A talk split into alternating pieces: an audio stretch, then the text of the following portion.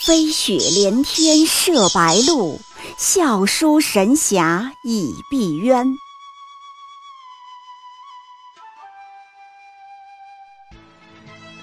如果说古龙的小说像冰水，越喝越觉得心寒，写透了人情凉薄；那么金庸的小说就像烈酒，起初苦涩艰深，入口醇厚，回味无穷。喜马拉雅主播小昭在海边将陪您一起每天十分钟细细品读金庸，欢迎您的关注与订阅。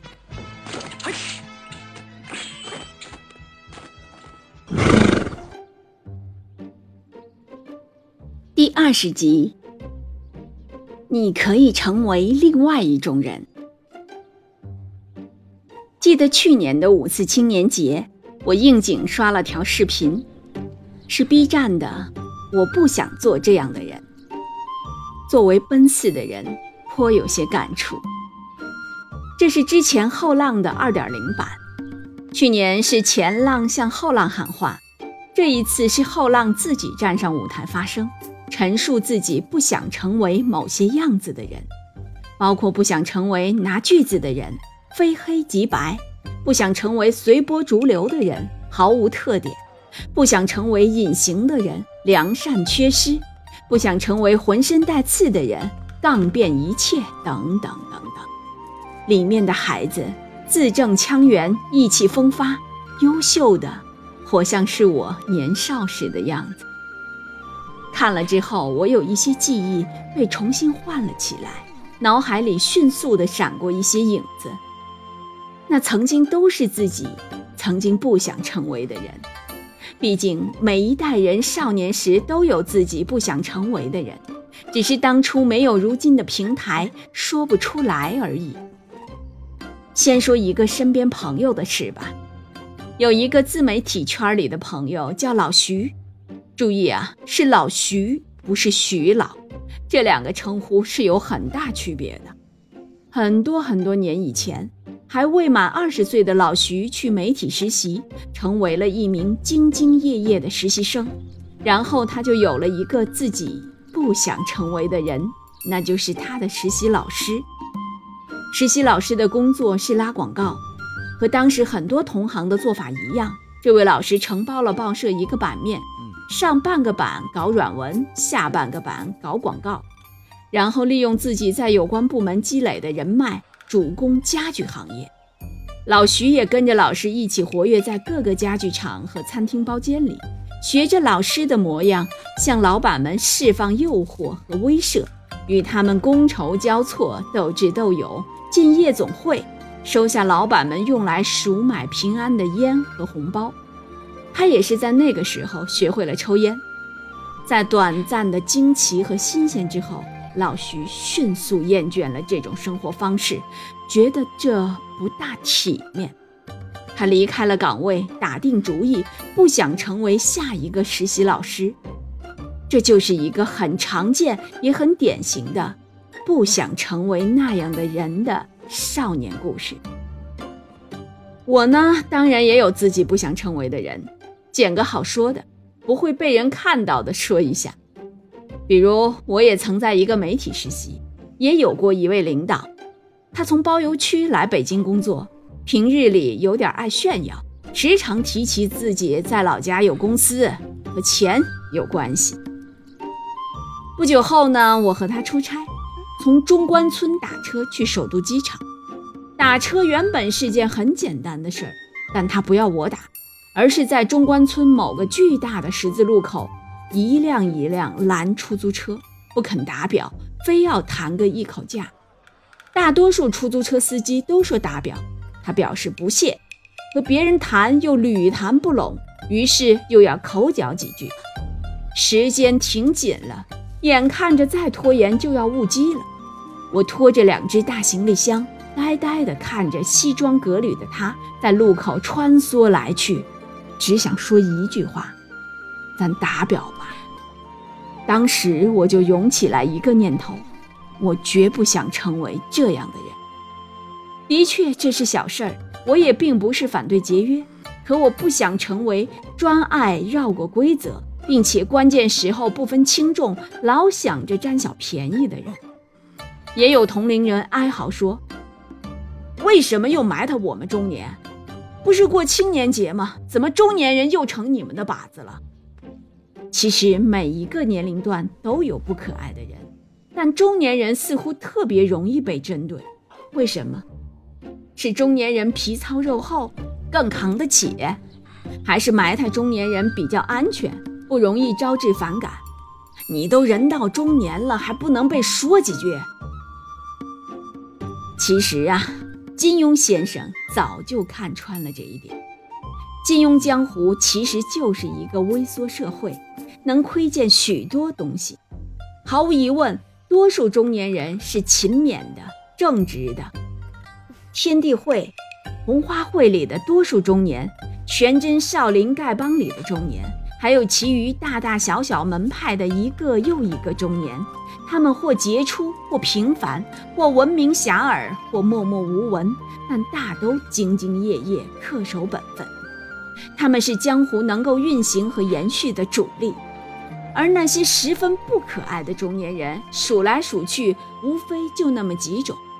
例如严重的言行不一的，如岳不群，他就属于是拿着锯子的人，在谦谦君子的面孔下，大搞非黑即白，搞剑宗和气宗之分，同门互啄。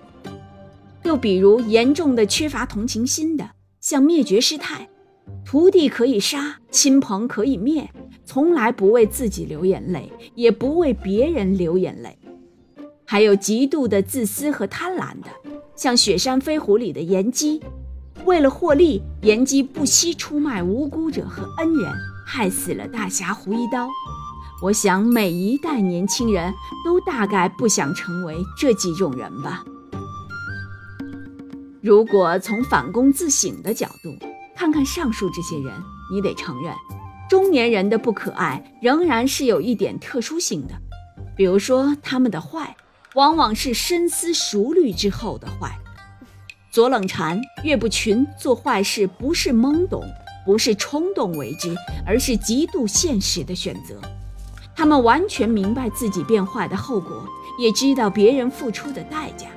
他们的坏是明白了所有道理，却仍然拒绝去追随善良的坏。岳不群本来是最明白拿着锯子的害处的人。他少年的时候曾被剑宗的师叔一剑劈在胸口，差点送了小命。多年之后，伤疤仍在。他明明深谙撕裂内斗的坏处，可是长大之后却变成了另一个拿着锯子的人，这便会让人产生强烈的失望和崩溃感。你本应该更明白道理的，但是你假装不明白。时光在你身上做了无用功，甚至是负面的功。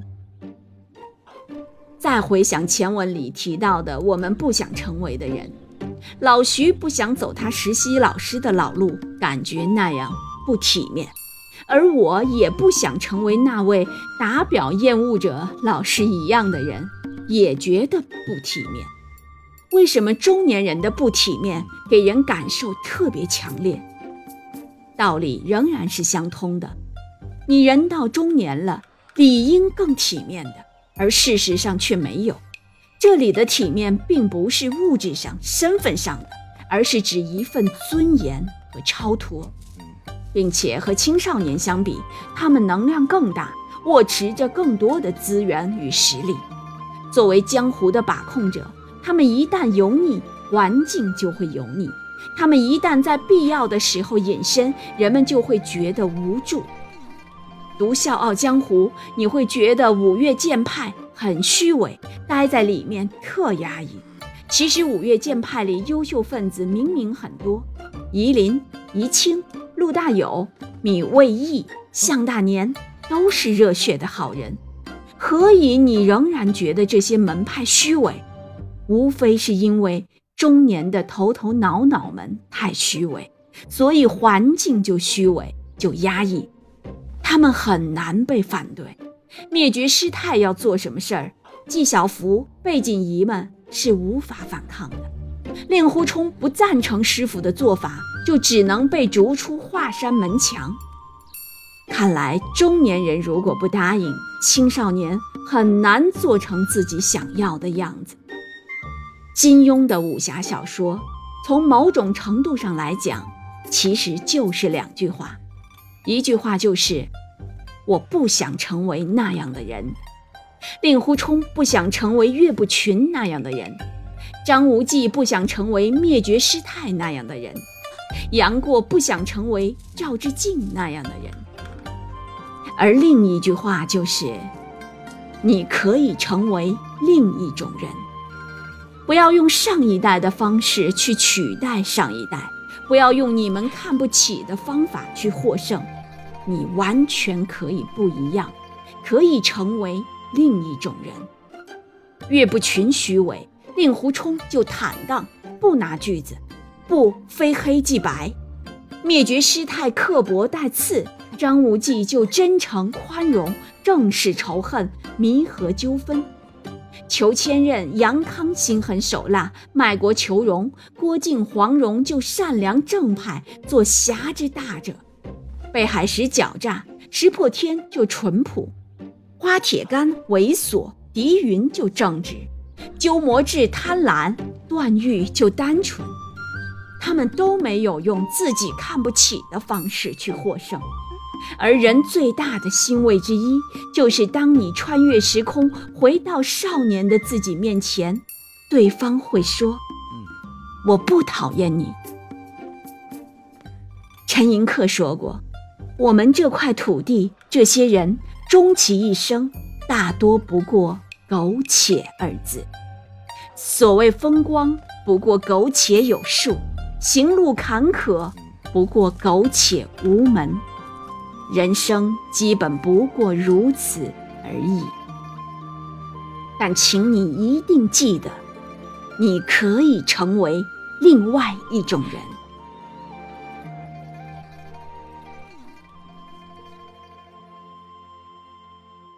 喜马拉雅主播小昭在海边将陪您一起每天十分钟细细品读金庸，欢迎您的关注与订阅。每晚八点更新一集，不见不散。